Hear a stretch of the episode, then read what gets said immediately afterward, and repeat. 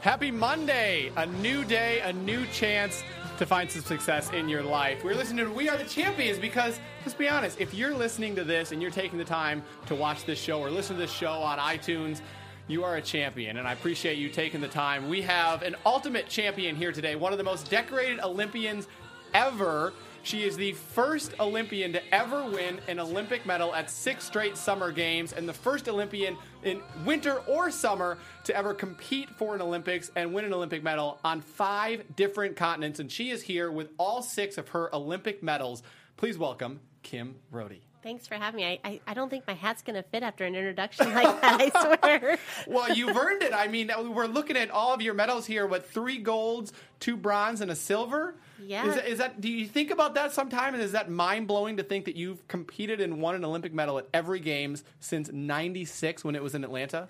Well, you know, when you put it like that, yes, it does blow my mind because we don't think of that. I mean, I I just like everybody else. I put one shoe on at a time, and just uh, I'm a mom with a four year old, so I mean, it doesn't really hit me uh, until I think I'm up there on that podium and they're playing that national anthem and watching that flag go to the top of the and, pole. And they just did that again because you are the newly crowned World Cup right? Or world what World Cup final. World Cup final champion, which you just got back from New Delhi, India. Yeah, so congratulations, so, another one. yes, another one. And I have to admit, I'm a little jet lagged, but hey, you know, uh, I'm glad to be here. And I think a lot of people are shocked, including myself, to find out how many competitions you go through every year. I mean, people think the Olympics are every four years, but there's, I think you said nine or 10 competitions or, or, events that you go through throughout the year? Well, we have four World Cups a year, and then we have World Championships, World Cup finals, and then just to go to those matches, we have selection matches within the United States. So we're gone about nine, ten months out of the year to various matches. It's it's a lot more than what people realize. Wow, that is incredible. That incredible. I'm very excited to be able to learn more and hear about everything.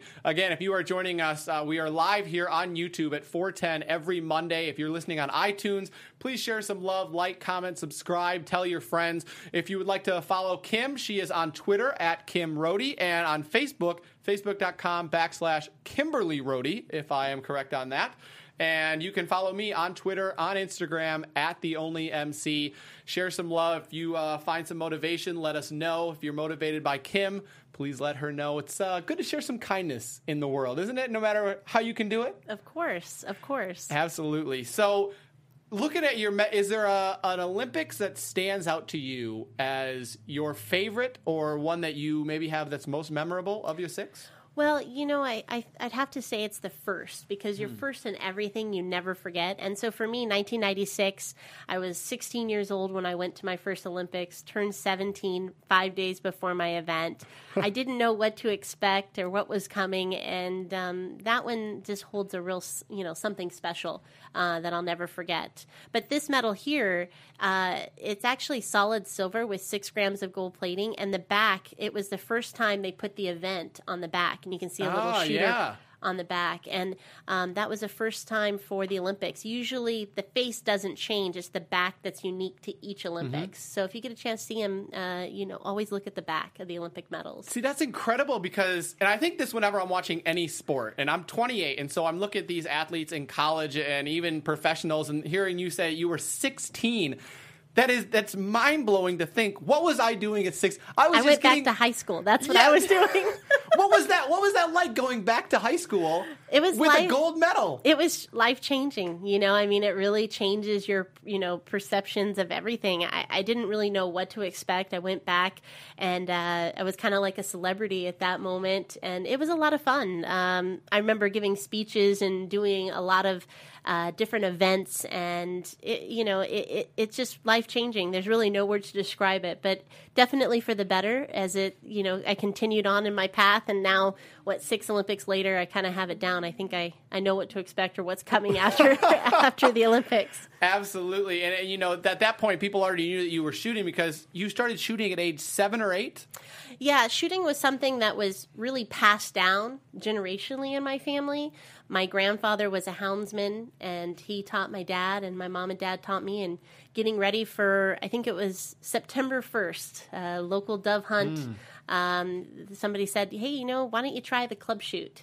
And then it was the state shoot. It just kind of kept mushrooming from there. And before I knew it, I was going to my my first Olympics, and uh, the rest is history. You say you, you won a won a competition at age 13, an international competition at age 13. You know, I, I've won so many, I can't even tell you one horse from the other. I know that when I was 13, I won the Open Women's in uh, American Skeet. So it was the World Shoot. I shot like a three, or, or wait, let me let me get this correct. I think I got a 498 out of 500 and that Wow. was with four different gauges and shooting doubles in American Skeet, if I'm if I'm not mistaken. And then uh, from there, the Olympic coach saw me and said, "Hey, look." We need you on this team. Come and try the international style of shooting. And it was, you know, from that score that I was invited back to the Olympic Training Center and introduced to the international style, which is what we shoot in the Olympics. Yeah, and for people who don't know, you're talking about your your sport is skeet shooting, which is if you if you ever watch skeet shooting, it's where they you know you can do it with a hand pull, but obviously the Olympics they have a, uh equipment where they you yell pull. Or I don't know if you even yell pull at the Olympics. Well, we do. So in skeet, essentially, you have a high house and a low house. Okay. Um, you have seven stations set in a half semicircle with an eighth station being in the middle, and you shoot singles and doubles depending on which station you're standing on. Um, you start with the gun at your hip. And when you call pull, the bird can come out the second you call pull or up to three seconds anywhere at random. And the birds actually come out of the high and the low house and they cross roughly in front of you. Um, Okay. And then I also did double trap in the 1996 Olympics, and that's where you have 15 machines inlaid underground. You have um, five stations set about 22 yards back from where the targets are being thrown, and we only use the three middle machines on the bunker. And you have three different settings: straightaway and a five degree to the left, straightaway and a five degree to the right, and two five degree angles. And you essentially shoot one round of each setting, and that's they, they take the top six, put them in a final round, and that determines gold, silver, and bronze. And you know, when I say going away from you, the targets and trap are always, for the most part, going away. Yeah. And it, and obviously, you want to shoot them as quick as you can because the further away, the harder it is. Well, that and also too, we're handicapped already. So we're handicapped with the amount of shots. So we're shooting essentially a 12 gauge shell, but with about a 20. Uh, 20, 28 gauge amount of shot Okay. in the 12 gauge shell. We're shooting a 24 gram, 7 8 ounce load. So it's a very, for all the shooters out there in the world, it's a, it's a handicap type load. So we have to be more precise. We have to be more on the target. And then because we're shooting an international game, the targets are actually reinforced with more clay. So they're actually harder, to, harder to break. break. So it takes more pellets to actually break the clay target. So, for people who are not familiar with the sport, how much time do you have from the time that that clay launches to the time that you have to hit? You know, I've never really measured. That's a good question. Um, I would say it's just mere seconds. Wow. Uh, I mean, it's literally the target's going about sixty to seventy miles an hour. Wow. Um, is you know roughly depending on what sport you're doing, and uh, you know it's just mere seconds that you have to kind of calculate everything, get on the target, take in all the adjustments of the wind and the lighting, because all that plays into Yeah. it. It's it's all the subtle things that you don't see, kind of like golf. Yeah, and your your world record at uh, I believe the 2012 Olympics is 99 out of 100. Yes, Which is un- I, I've done skeet shooting before. I did it in Ohio several years ago, and I think I had 15 tries, and I think I hit six. And to hear that you got 90, I mean that's the, the amount of error is minute. yeah, there's a lot that goes into it. Um, you know, it, it really comes down to when you're at our level, everyone's good. I mean, everyone is is a phenomenal shot. Um, maybe I got a little more sleep. Maybe I had a little little uh, you know extra McDonald's for the morning. Who knows? But at the end Is of that the go-to? Is I that- guess I. You know, it. it I'm not going to lie at the Olympics. At the Olympics, I'm not going to lie. McDonald's is a is a plus. Being a shooter, we can definitely get away with some of those treats more than other sports. But uh, it's it's um, you know everyone's good at the Olympics. And I think you, you hit the nail on the head of it. it. It all comes down. You have to be perfect in everything. You have to be mentally strong, but you have to be able to gauge the wind, be able to gauge the speed. You know, just the heck. You know, to have your hand not be slippery on the trigger. It there's so many gun things. mount, Yeah. foot stance, whole point. Um, there's a lot of factors that play into it, and to make sure that you do it you know, a hundred times, nothing different, no matter what's thrown at you. I know in Beijing at the Olympics, it was pouring rain because they had seeded the clouds to create rain to to kind of clean up the air. Unfortunately, that was on the day of our event, so it was pouring rain, and we had to compete. This just the same. We we are literally And hit with 2012. all the elements. That yeah, was 2012 when you got 99 out of 100. Well, no, that was uh, that was the year before. Oh, okay, okay. So yeah, that was Beijing was the 2004, and then we Oh, had okay, 2000. yes. Yeah. So Yeah. yeah. it, it it was amazing. I mean, each one definitely uh, takes a toll on you. The only time they'll stop a match is if there's lightning.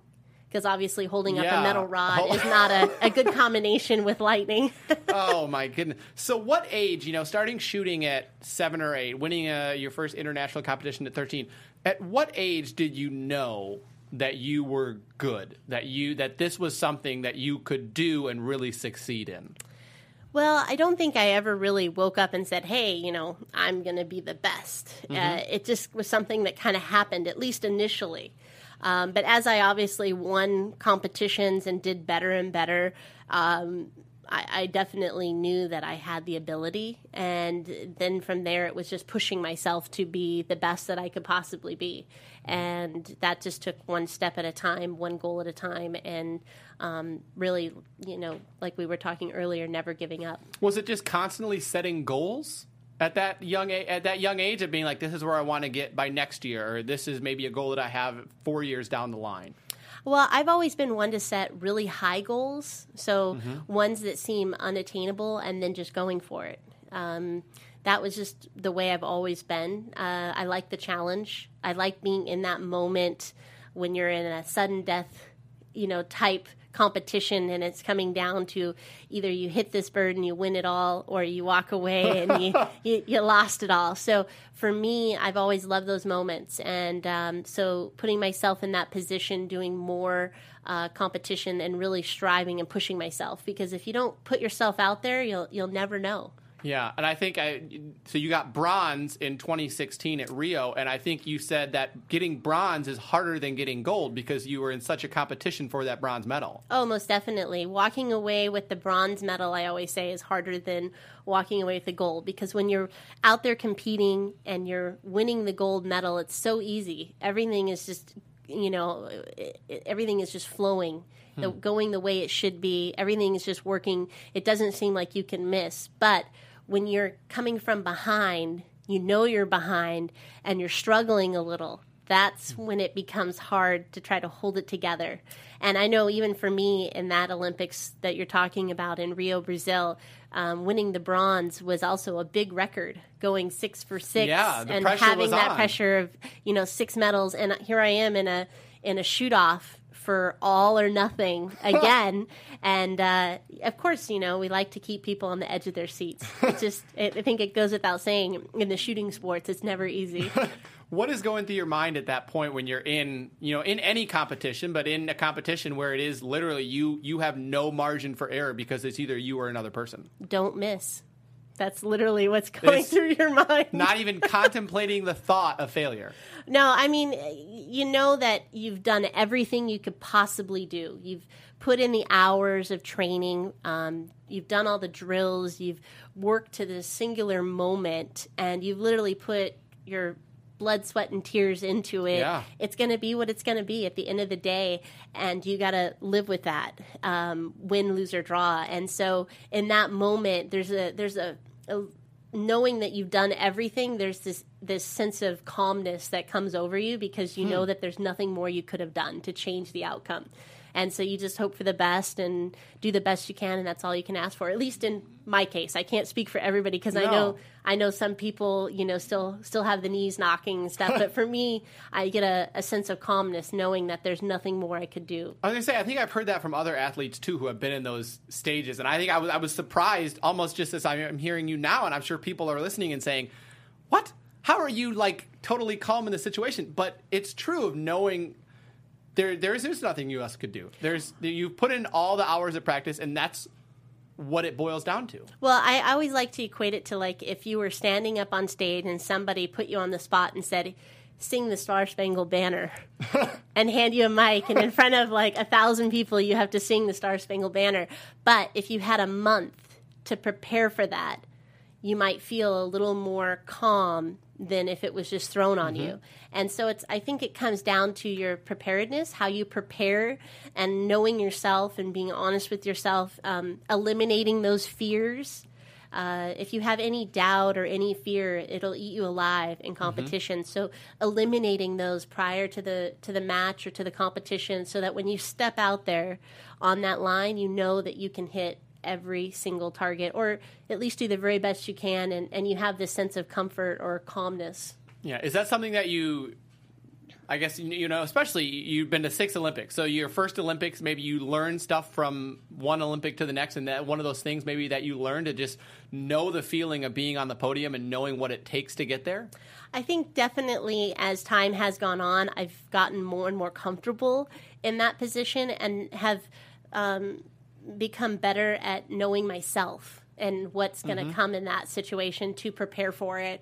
Um, and I think that just comes with any competitor. The more you do it, the more you're put in that position, obviously, the more you know how to handle it and how to deal with it. And so, for sure, yes, I mean, experience does play into it and has helped me through the years. I think a lot of people look at it and maybe say, "Oh, well, you you won your first Olympic medal at 17, and oh, you won six now, and it was, you know, obviously it, it's been a great path." But I'm sure there was pressure winning an Olympic medal at age 17.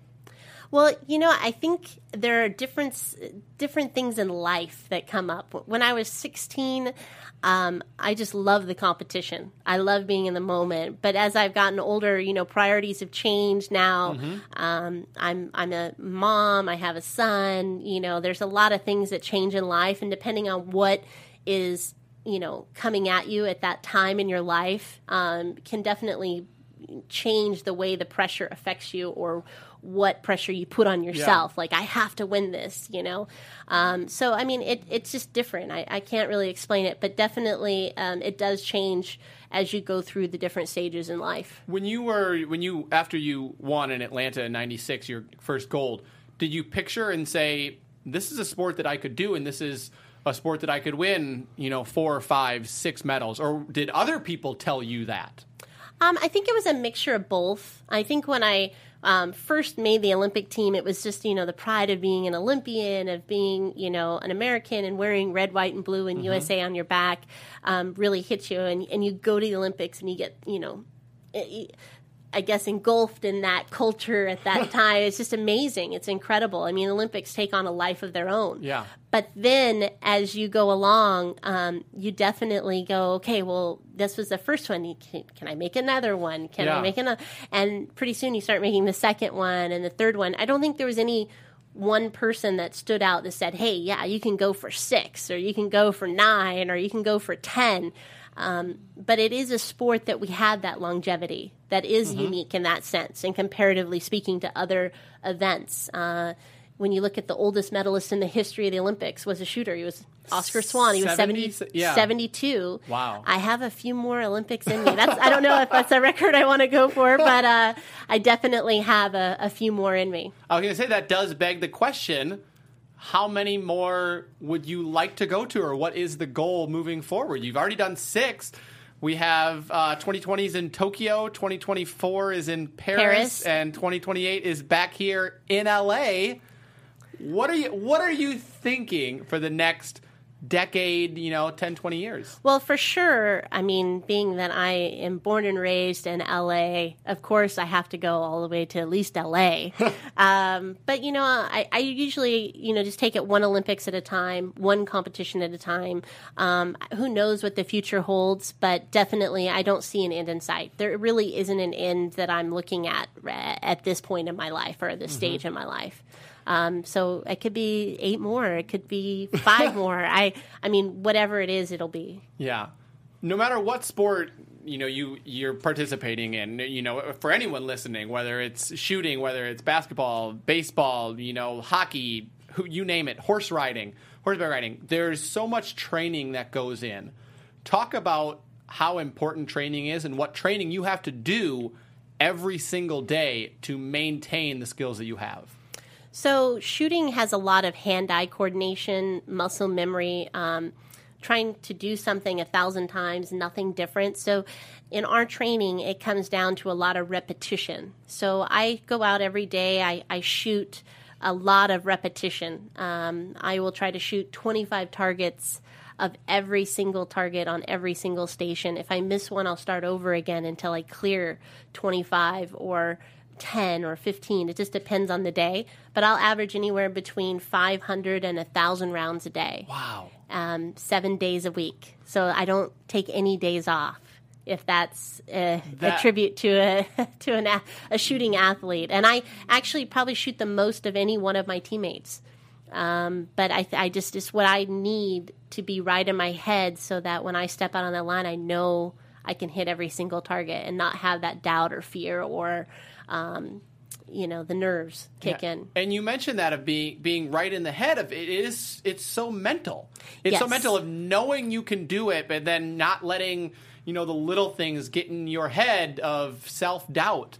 How do you overcome that? How you know have you ever faced that kind of a doubt, or how do you kind of block that out? For sure, I think every athlete has faced those doubts, um, and that's part of being an Olympian or an athlete is learning how to overcome those obstacles. We call them obstacles. Uh, they may come in many different forms. Uh, as far as the mental side of the game, a lot of my teammates, um, including myself, will listen to music or have like a melody that will that will go over and over and over again in our head uh, while we're calling or during a round to try to help calm ourselves down and not think about those negative thoughts. More focused on the positives. Um, that we do this, you know, twenty five times every single day. What's one target or this Yeah. is just like home, or these targets look like trash can lids. So you hear that a lot. Uh, when in actuality, they're very small. So, Yeah. uh, you know, That's like, a, that's, there's like a, a, that's like a mouse's trash can. so you're, you're really trying to psych yourself for the positive, not the negative, and uh, you look for ways to kind of block out the negative thoughts or turn a negative into a positive to where you're comfortable with it. Do you focus on the individual, you know, skeets that are going out, or do you focus and say, "Here's a set of ten. I'm going to choose the best for this set of ten. Next set of 10. No, I focus on each individual target. Um, I don't really focus on the score, and I'm really not competing with anybody else other than myself. So when I step out there, I'm I'm looking to better my score to do the very best I can, and not worry about what other people are doing. Do you think that's an attitude that a lot of Olympians have? That y- your main competition is staring back at you in the mirror? I think some do and some don't. Um, I know that uh, some of the other Olympians, like Vincent Hancock, and some of them do. They definitely are focusing on what they're doing in their game. Um, but I think that just comes with experience and also with being in that moment over and over again.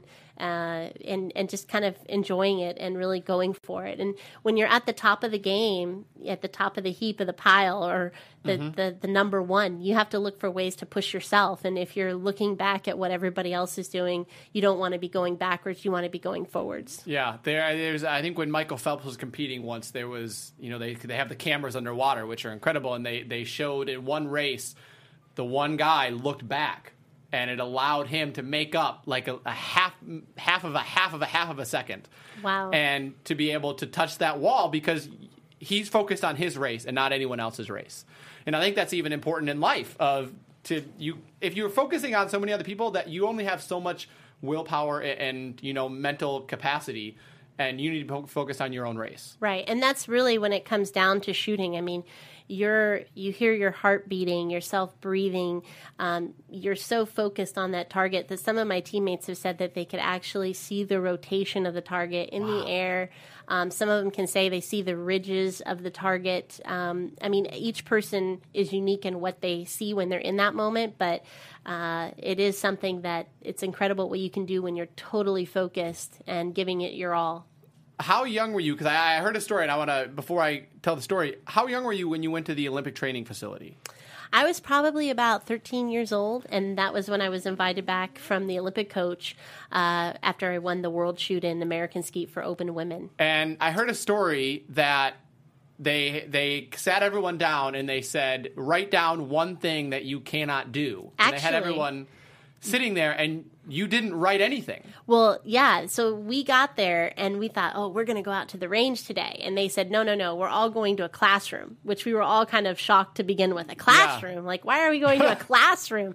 We need to be out on the range. The education comes outdoors. Exactly. But uh, instead, they took us to a classroom and they ushered us all in. And I was one of the youngest in the group. And um, I was sitting there and they wanted us to write down as quickly as we could all the things that we could not do. Hmm. And of course, everybody started writing, and I remember thinking to myself, you know, all the things I can't do. well, what is that? And um, I didn't write anything.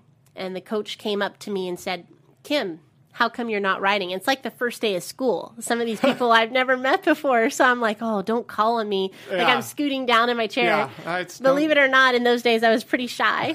and so uh, the funny thing is, is he goes, Kim, how come you're not writing? And I said, well, because I believe that there's nothing I can't do and he said, "Class, stop writing." And about that time, I'm looking for the nearest door. Yeah, what's and he going to say bad about me? Exactly right. And I was like really nervous, and um, he said, "Repeat what you said." And I said, "I believe that there's nothing I can't do." And I literally didn't write anything on the paper. And he said. That's what makes Olympic champions stepping out on that line, knowing that you can hit every single target and not have any fear or any doubt. Um, and you know, it's something that stuck with me ever since. Wow, is that I was gonna say is that is that an attitude that I'm sure it was just nice being reinforced at that moment by the coach, but that's something that is is you need you need to have.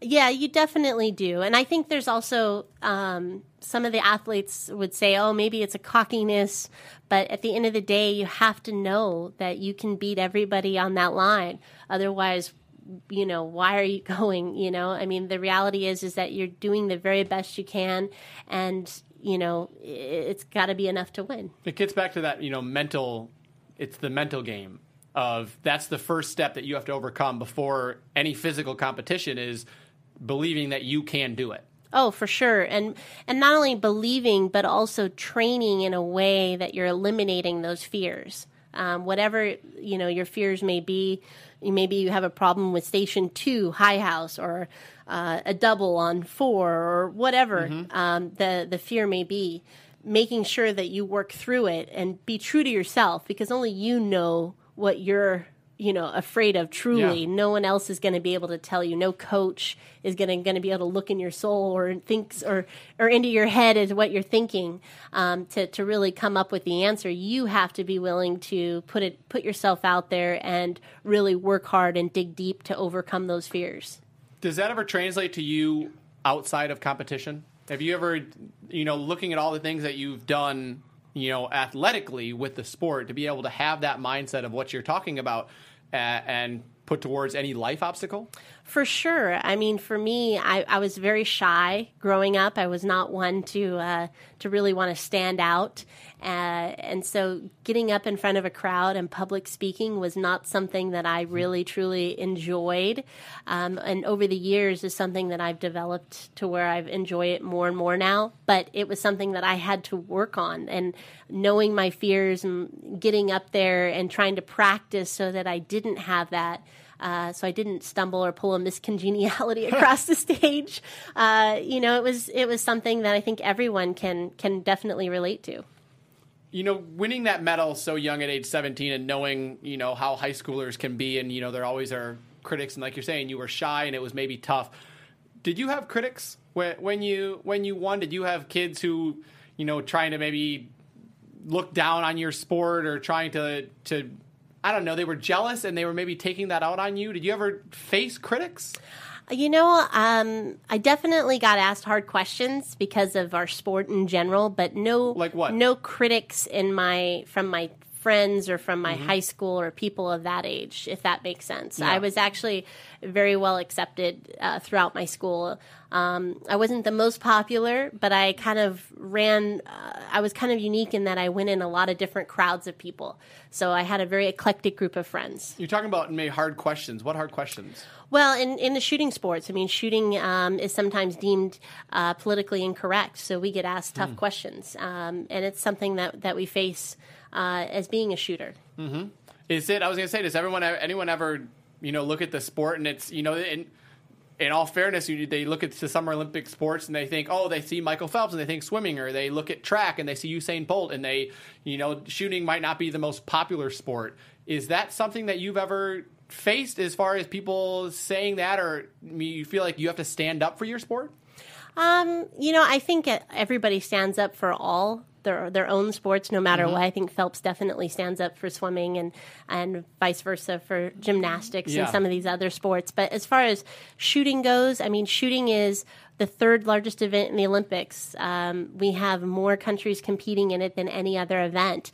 Um, in China, it's one of the most watched events in the Olympics. Um, so, I mean, to say that I have to stand up or fight, I mean, I, I definitely am fighting for. Um, you know, showing the positiveness of shooting and showing, you know, the wonderful things that shooting has done for me, like teaching responsibility and discipline and focus and, you know, really showcasing those types of things because I don't think you hear that as much. Mm-hmm.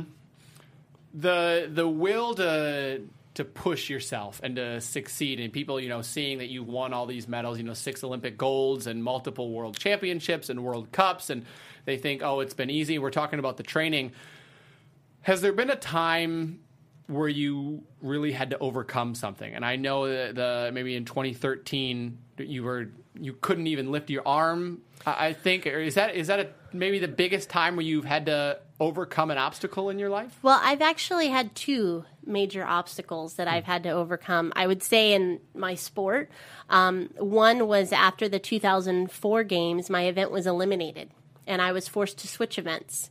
So I was uh, essentially told that doubles trap is no longer. You either have the choice of competing in bunker or international skeet. Hmm. So that transition, going from being at the top of my game back down to the bottom and having to work my way back up in a completely different sport. I mean, it would be like a a swimmer uh, going to diving.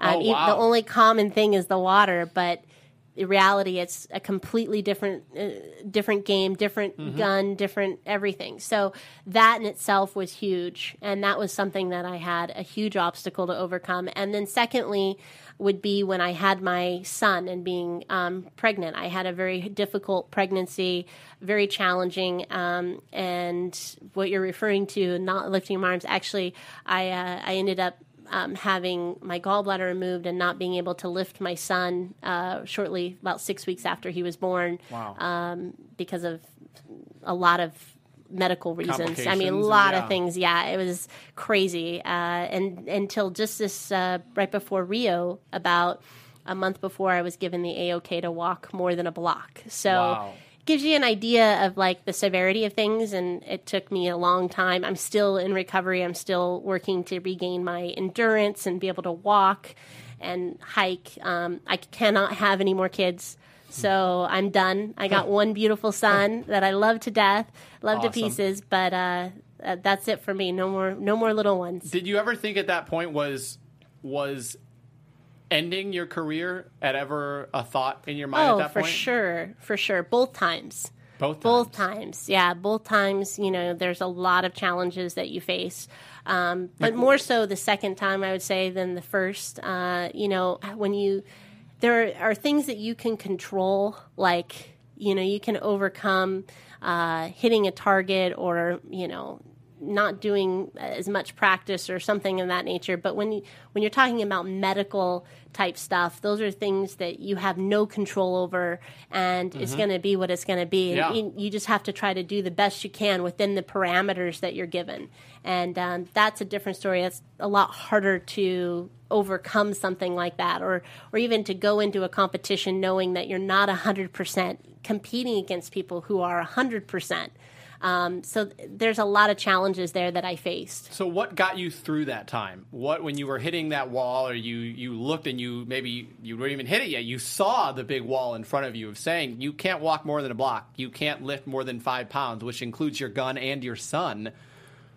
What got you through that time and made you want to keep going and to get to Rio in 2016 and future Olympics? Well, you know, there's a lot of factors that go into it. I mean, for me, I think my family played a huge role in that. Um, definitely with them, uh, you know, egging me on, helping me um, overcome those obstacles, and and really, you know, loving me no matter what, win, lose, or draw, knowing that if I just went out there and did the very best I could, it wouldn't change anything. And I was very blessed in having that.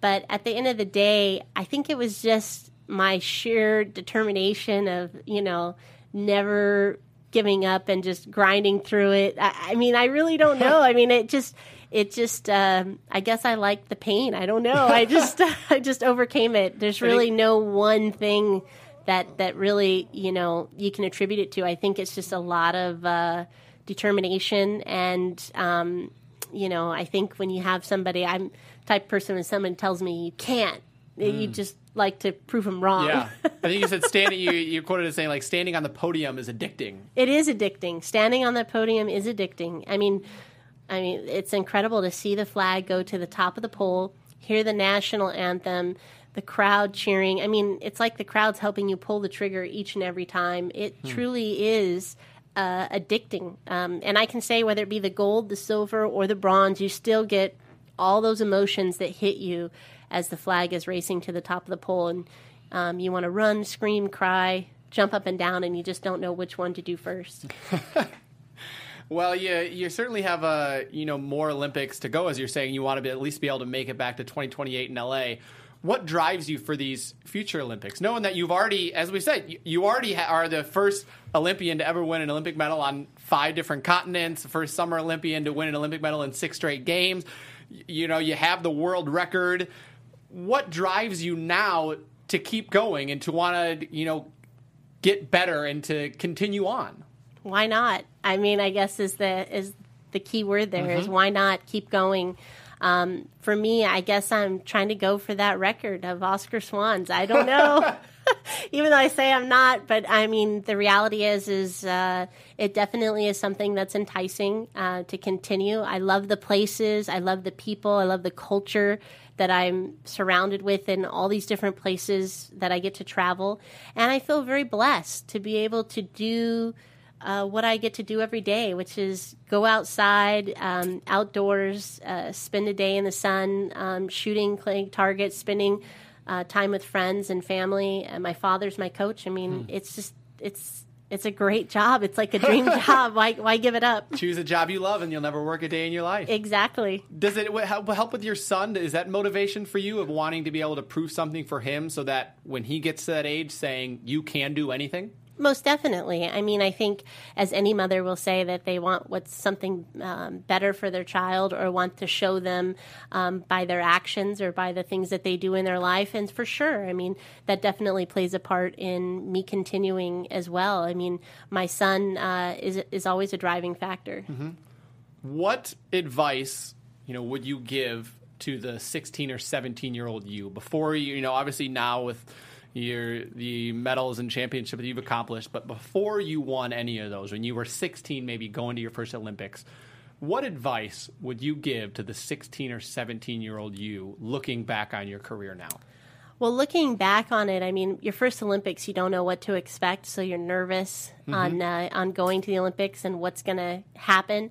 And I would probably tell myself just to kind of, uh, you know, sit back and enjoy it a little bit more. Really take in the the atmosphere and the people and the sights, and just truly enjoy it for what it is. It's a game, and win, mm-hmm. lose, or draw. At the end of the day, you're going to rack them up and do it again, and there'll be many, many more chances at winning. I think that's a that's a good life advice. Yeah, too, for, for sure. anyone of you know you, you're wanting to achieve these goals and. A lot, a lot of times we think, and, and you know, when you're in your lower twenties, when you're in, even in your teens, when you're in your teens and you're in high school, you're like, high school is the best time of my life. Right. College is the best. It's not going to Yeah. get any better than this. And you think you have to accomplish these things, and you don't. You have so much time. you have so much time and and to really like you know just enjoy it i mean i think you rush through stuff and you don't mm-hmm. you don't really think about wow i am sitting here with you know some nba basketball players at an event i mean who would have thought that i'd be talking to you know karl malone or mm-hmm. some of these people i mean I mean, you, you gotta like just sit there and kind of take it in. I think you kind of miss that. But when you get home from the Olympics, that's when it really hits you what it is that you've accomplished, what it is you've done. But really, I would say just try to be in the moment. With everything that you've accomplished, you know, I love hearing from people of their definition of success. What is yours? My definition of success would be to be an uh, an awesome mom and uh, an even better wife and just really love my family and spend as much time as I can. To me, that is success. But also, you know, um, not missing out, really being uh, what's the word where you uh, go out there and just try new things and experiment with life because you. It, as my dad always says, that this isn't a dress rehearsal. You get one shot at it, and you got to enjoy it, and um, really just make time for everything. Try not to, being afraid of failure. Not being afraid of failure. That's that's really a key as well. Oh man, well I it, that's great advice, and I think for anyone listening, again, no matter if you're in shooting, no matter what another sport, whether you're even you know acting or entertainment or business, that it's the same advice. No matter what you're doing, of not being afraid of failure, not worrying about anyone else, stay in your lane. And you also have to be willing to put yourself out there mm-hmm. um, and be willing to fail sometimes to succeed. I think that's a big part of it. Is a lot of mm. people like to stay safe and not put themselves out there and you know you have to be willing to push the envelope put yourself out there take the chance take the risk to see if you're going to succeed. And I think that's a big a big part of the step. Yeah, the uh, process. I'm, I'm sure you're glad now looking back that you know you didn't stop when you could have in 2004 or 2013 and I could stop now. I could yeah. stop now and never and never go to the seventh. But what if I won a seventh?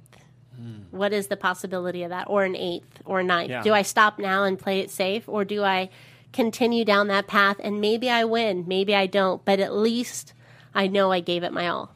I love that. I love that. Well, I, you know, you're talking about the the criticism, um, kind of of your sport and shooting, and you know, unfortunately, we, I feel like I want to be able to get your opinion, obviously, on the events that happened in Sutherland Springs, Texas, yesterday with the tragic mass shooting at the church, 26 people dead, 20 injured. And I'm sure you said you faced criticism and you faced the questions what is your response, kind of from a gun advocate, in response to that shooting and the incident that took place? Well, I knew the question was coming. Mm-hmm. yeah. um, obviously, our hearts break for the families and the victims. Um, but, you know, I mean, at the same time, I would question you. I mean, do you ask swimmers or, say, Michael Phelps about, you know, uh, summer drownings, or do you ask uh, NASCAR drivers about uh, these drunk driver incidences? Unfortunately, whenever there is an incident like this, we as shooters get asked these mm-hmm. difficult um, questions. And the best way I can say um, this is that our sport teaches responsibility, discipline, focus, everything that this does not represent. And um, obviously, we are as shocked and horrified as I think everybody uh, is with the situation, and our hearts go out for the families and the victims. Um, I, when you talk about gun rights, it's a very complicated issue.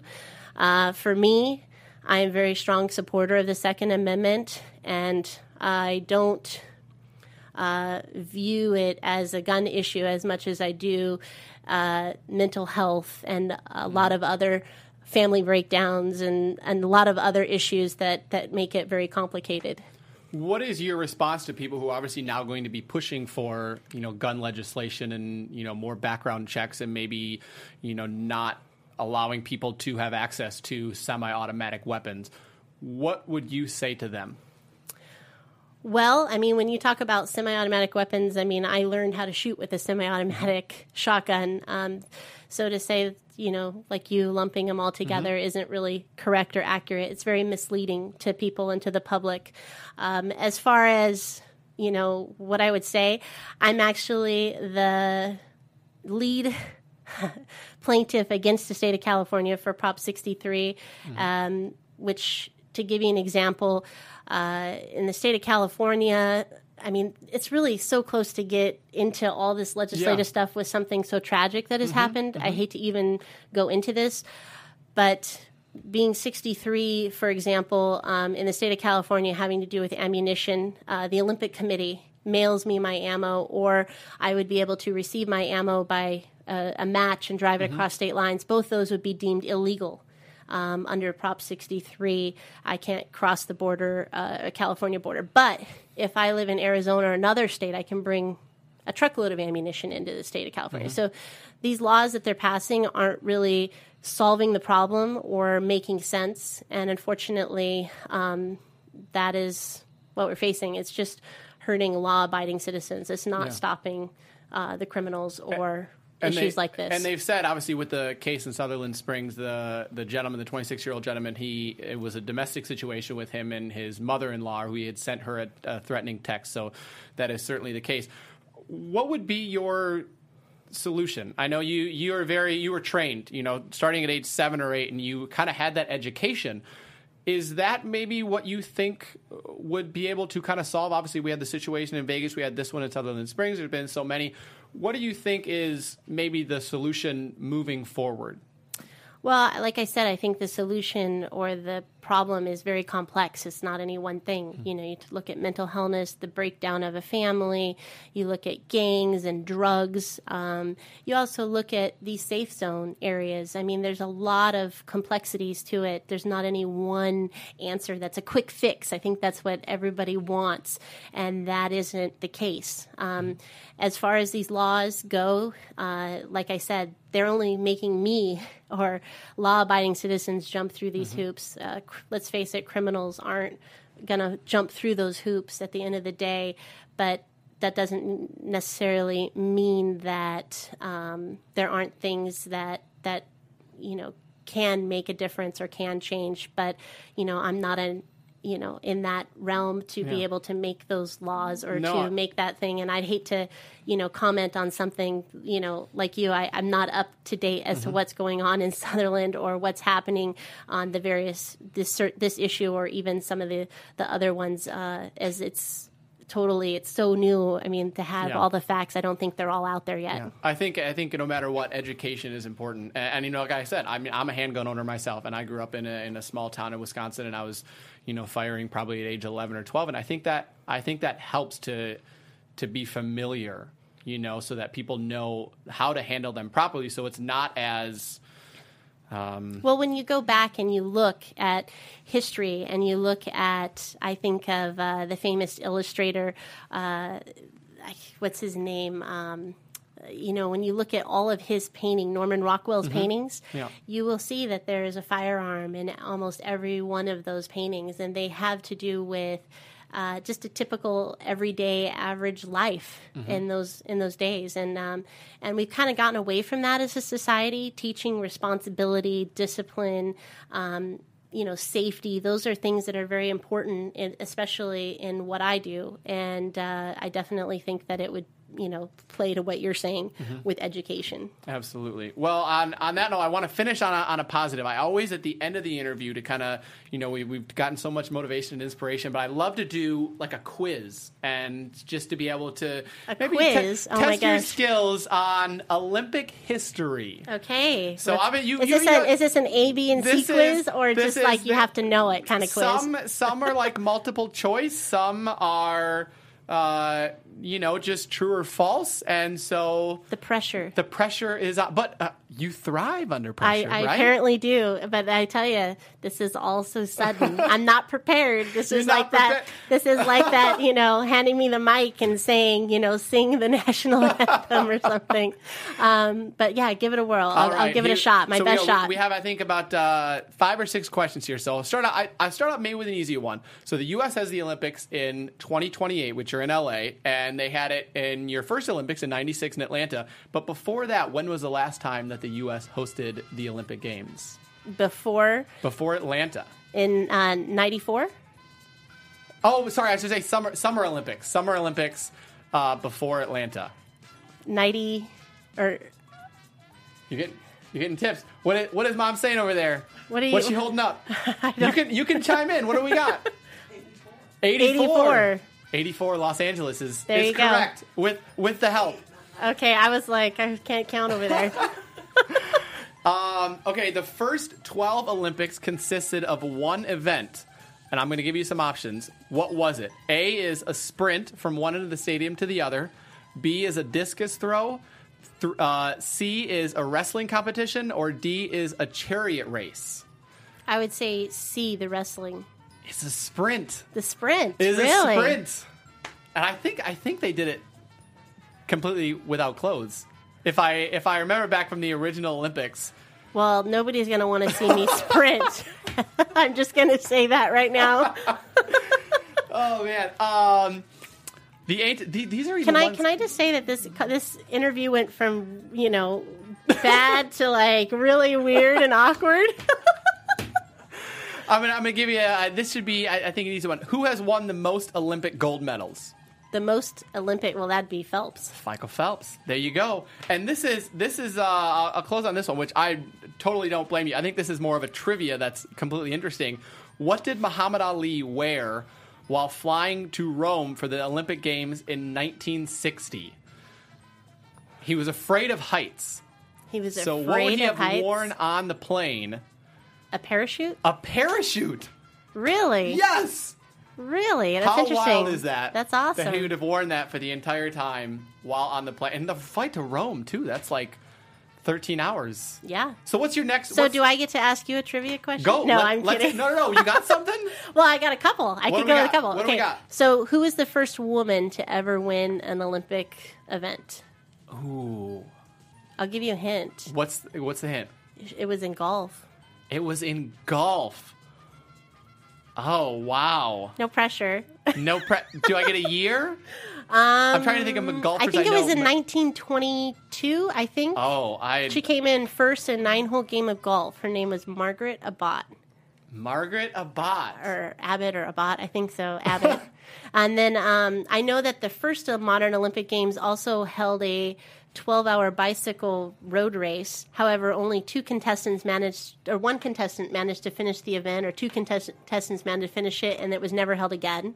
Something of that nature. So, yeah, there's some really interesting trivia. And of course, you didn't ask any of those. Those are the ones I knew. But you got the parachute, you got Michael Phelps, and with the help of your mother, you got 84 in Atlanta. So you're Not a really. champion again. When uh when what are the upcoming competitions? So we have some time off right now, um, especially through the holidays. But then come January one, we have uh, competitions. We actually have a World Cup in Arizona here in the states. So exciting that we're Wow. going to be on home home turf. That's very time. easy to travel to. Yes, yes. So that makes it nice on, on a on the same time zone, which is a plus. And uh, yeah, we're excited about it. So everybody's coming over here, and we're going to have a big World Cup in uh, Tucson, Arizona. Very nice. Well, best of luck on that. And if people want to follow, obviously, how you're doing, they can follow you again on Twitter at Kim Rhode, on Facebook, facebook.com backslash Kimberly Rhode. Thank you again for coming in. I think it's it's amazing for people to hear from someone who has been so decorated and won so much of what obstacles you've overcome and what is even your mindset of wanting to continue from Thank now you. on. Thank you for having me. Thank you very much for coming in. And thank you guys for joining us for another episode of I Could Never Be. Again, we're live here on YouTube at 410 every Monday, and you can find us on Apple Podcasts as well. Go on, like, comment, rate. We love hearing feedback from you guys. If you would like to send me feedback on social media, I am at the only MC on Instagram, on Twitter. Again, we hope you guys learned something. We hope that this was inspirational for you, that you can take something away, whether you are an athlete, an actor, a musician, in business, no matter what, that you gain something from this.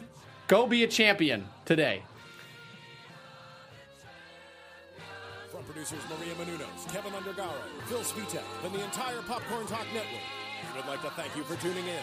For questions or comments, be sure to visit popcorntalk.com. I'm Sir Richard Wentworth, and this has been a presentation of the Popcorn Talk Network. The views expressed herein are those of the hosts only do not necessarily reflect the views of the Popcorn Talk Network or its owners or principals.